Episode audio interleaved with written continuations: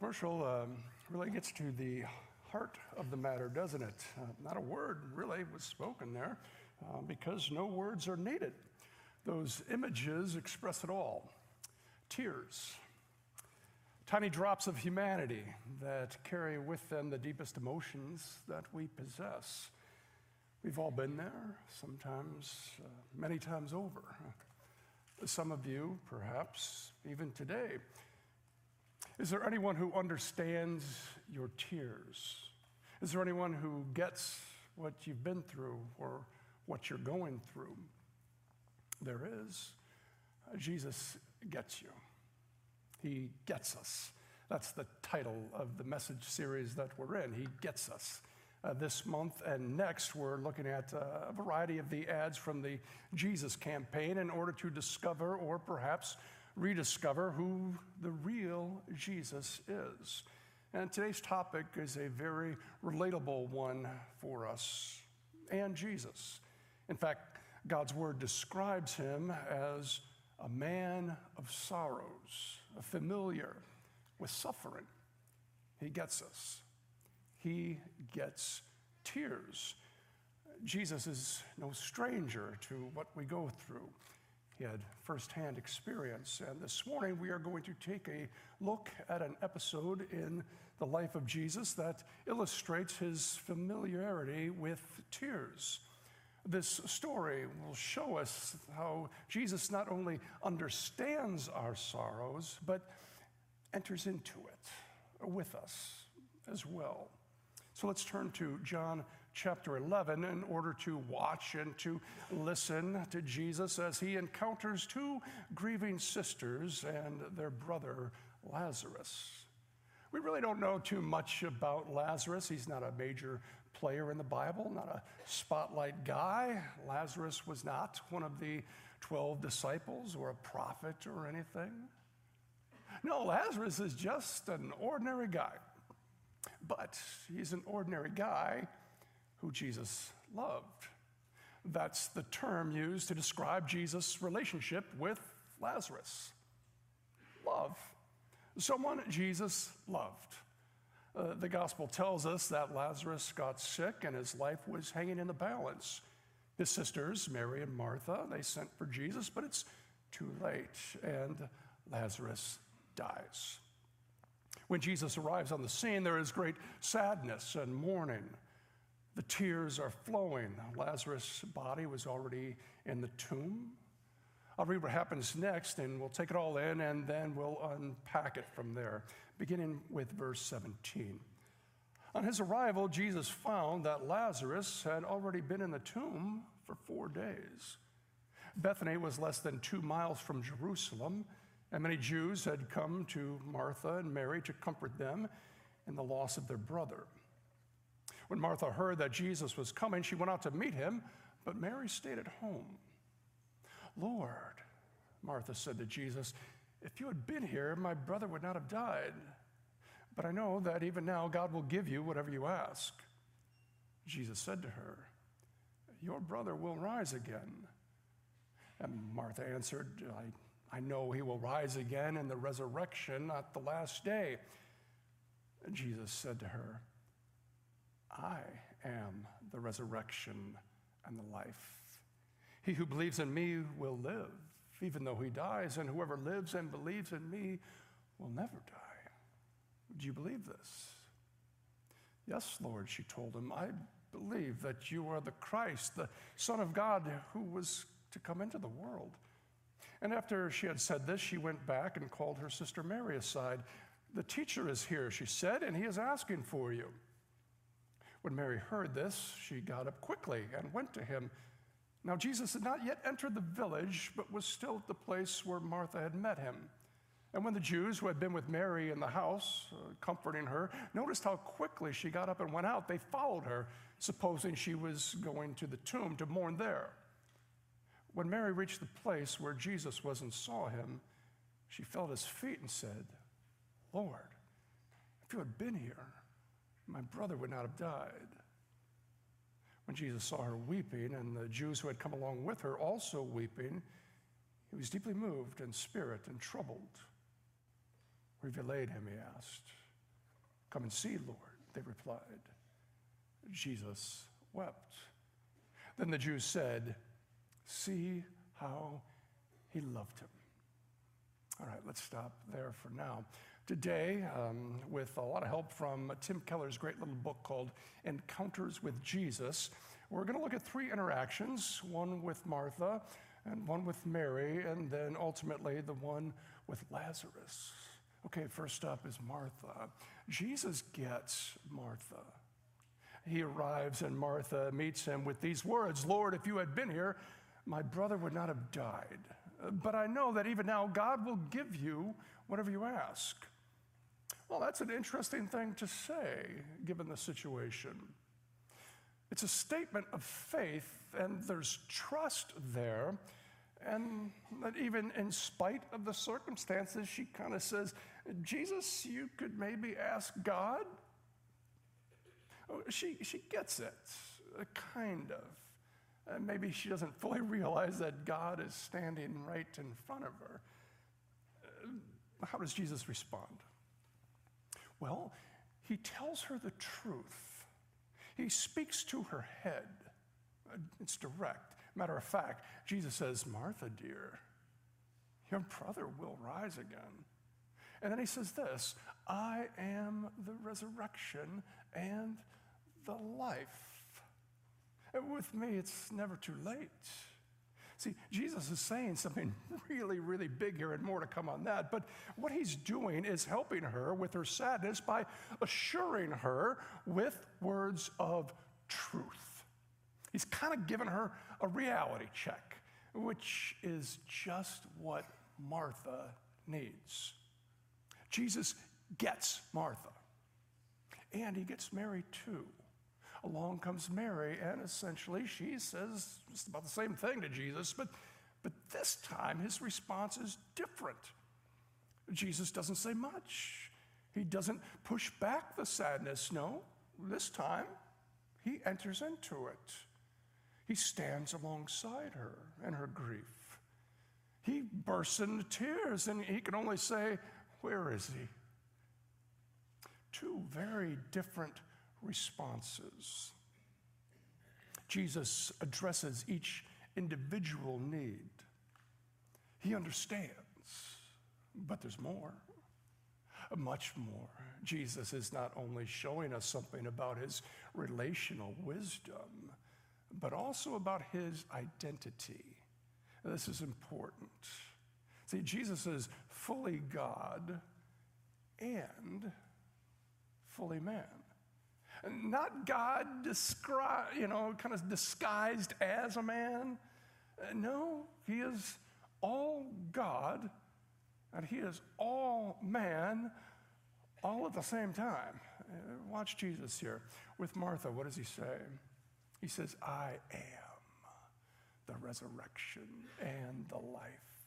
And this is an enormous claim. That I am phrase is a tip off. Uh, God told Moses way back in Exodus, My name is I am. Call me I am who I am. And so when Jesus says, I am the resurrection and the life, he is saying that he is God himself. And by the way, this is not the only time Jesus uses the I am phrase. It's all over the Gospels, especially the Gospel of John.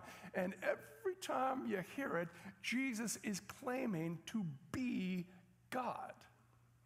What he's saying is, I am the resurrection. I have the power to give life and to take it away. I have the power that keeps everything alive. I am God. So Jesus comes with the truth because Martha needs to hear the truth. Jesus strengthens the faith of Martha with bold truth. Listen, Martha, I am the resurrection and the life. He who believes in me will live even though he dies. And whoever lives and believes in me will never die. And then he has this question Do you believe this? Jesus claimed that he is God that deserves a response because that is a bold claim.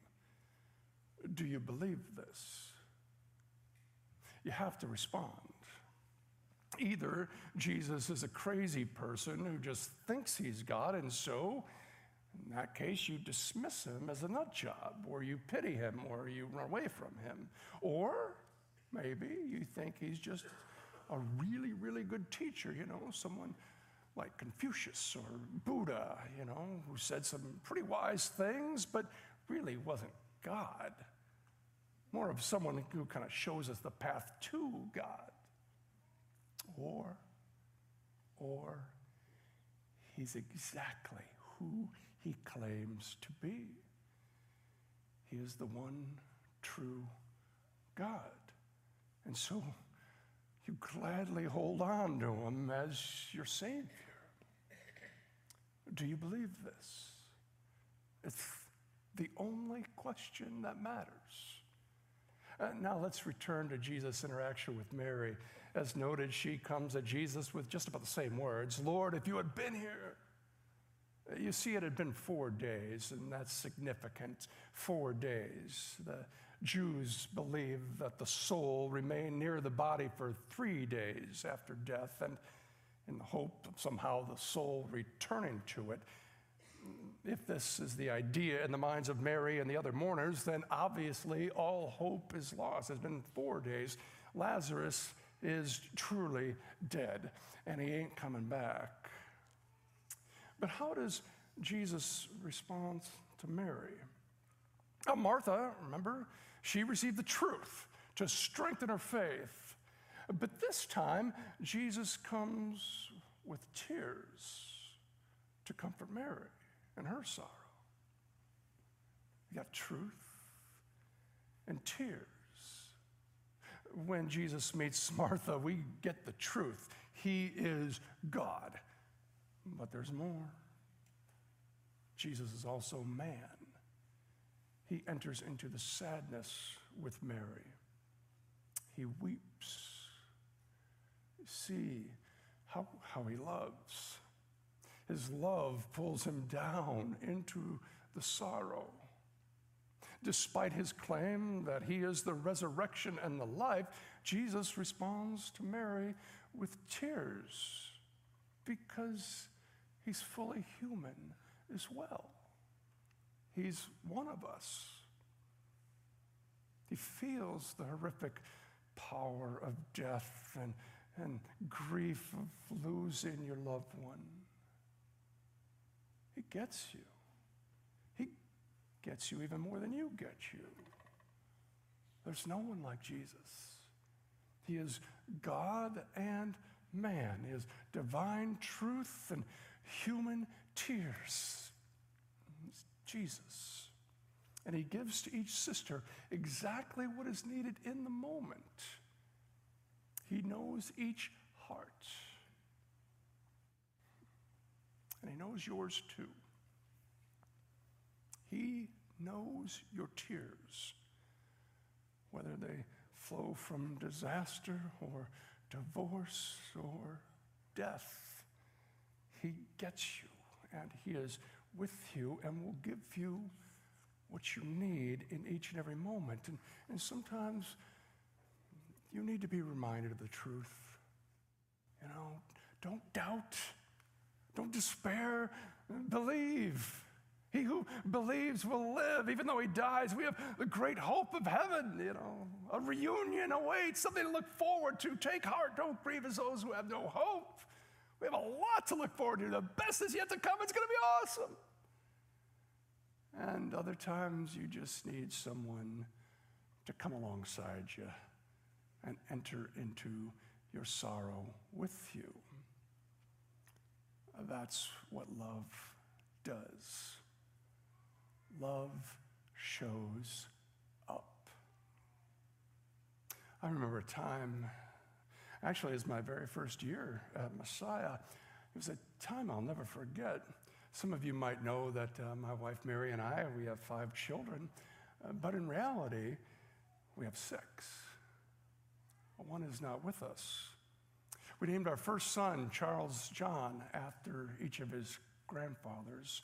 If he were physically alive, he would be almost 22 years old. Uh, but he died before he was born. And Mary and I were heartbroken. We were planning on a healthy baby boy, but now we were heading to the family plot near Chicago with a, a little casket in the back seat of our car to lay that little body to rest. It was just Mary and I. And I really wasn't sure what I was going to say when we got there, if I could say anything. But when we pulled into the cemetery, there was a couple waiting for us. Well, that's strange since I didn't tell anyone or invite anyone to our little graveside funeral. But there they were Paul and Beth Schultz waiting for us. They made the 300 mile trip ahead of us. And Paul just said, We got this. And then he talked and he read something from God's word. I really don't remember which. And then Beth sang a song, I think. I really don't remember that either. But what I do remember is that they were there. Love shows up. Well, you know, uh, if you were here last week or the week before watching online, how we've been uh, really, just two things we've really been trying to invite you to. I'll say it one more time. Love for you to show up for Night to Shine. It's about, I don't know if we need about 30 more. That would be awesome. Uh, secondly, you've heard us talking about uh, the value of community groups. Now, there's a, there's a reason for that. Um, actually, many reasons, but I'm going to just point to my favorite reason why community groups uh, are so important. And for me, it's love shows up. Um, being there for one another is at the heart of community.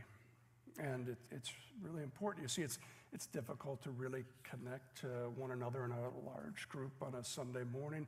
And that's really not what worship is primarily designed for. But it's exactly what community group is for. You, you care for one another and you, you get to know people and you get to know and become aware of what other people are actually going through.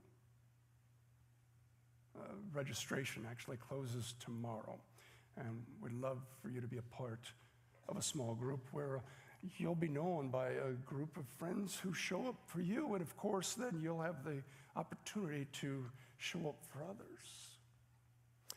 Love shows up. Love shows up in community, uh, good times and bad. Love rejoices with those who rejoice, and it mourns with those who mourn. Love shows up. Love shows up at funerals.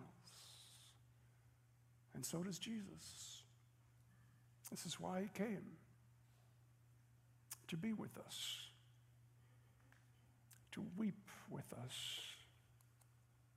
Came to enter into our sorrows. Um, but there's more. Oh, there's, there's so much more. Here, let me show you. It's the third encounter. The grieving sisters brought Jesus to their brother's tomb, and Jesus, once more deeply moved, came to the tomb. It was a cave with a stone laid across the entrance. Take away the stone, he said. But Lord, said Martha, the sister of the dead man, by this time there's a bad odor, for he's been in there for days. Then Jesus said, Did I, did I tell you uh, that if you believed, you would see the glory of God? So they took away the stone. And Jesus looked up and said, Father, I thank you that you've heard me. I knew that you always hear me, but I said this for the benefit of the people standing here, that they may believe that you sent me. And when he had said this, Jesus called in a loud voice, Lazarus, come out. And the dead man came out, his hands and feet wrapped with strips of linen and a cloth around his face.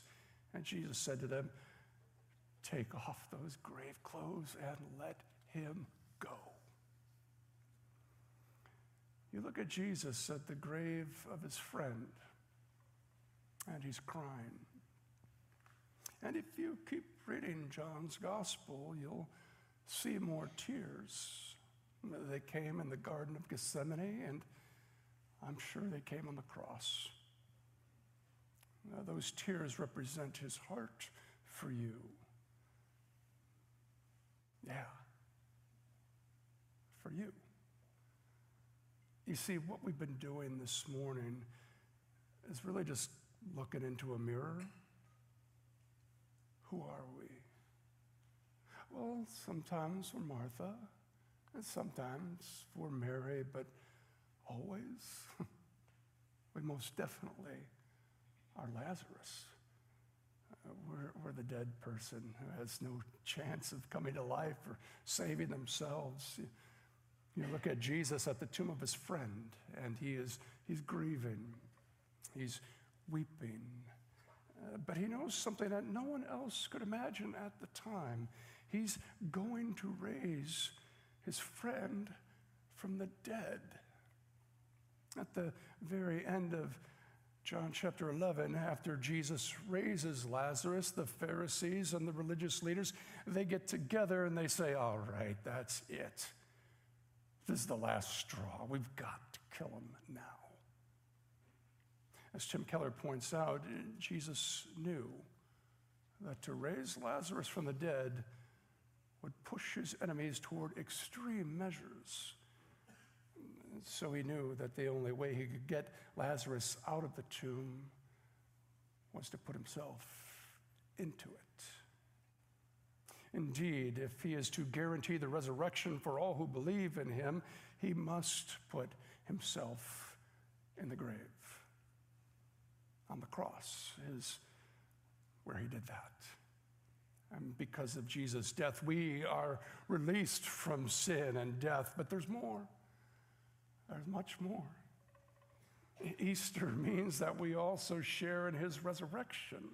And what that means for you and for me and for all who weep at the death of a brother or sister or son or daughter or mother or father or spouse or friend that there is great hope and a future. Uh, to quote Keller one last time, he, he writes if, if we could actually physically see our loved one now, they would be so radiant and beautiful beyond bearing that we would be tempted to fall down and worship them. Not that they would let us.